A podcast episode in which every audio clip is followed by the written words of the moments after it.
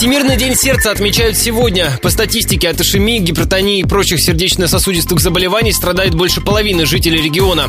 Причем в последнее время среди пациентов немало молодых людей.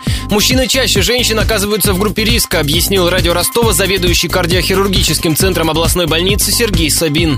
Пока женщина находится в нормальном цикле, пока ее половые гормоны нормально работают, они уберегают ее от атеросклероза, внезапно там разрывов. Второй момент, мужчины волей судеб больше работают, больше ответственность за семью. Хронические стрессы, снижение физических нагрузок, увеличение веса тела. Это вот замкнутый круг, который приводит к возникновению сердечно-сосудистых проблем.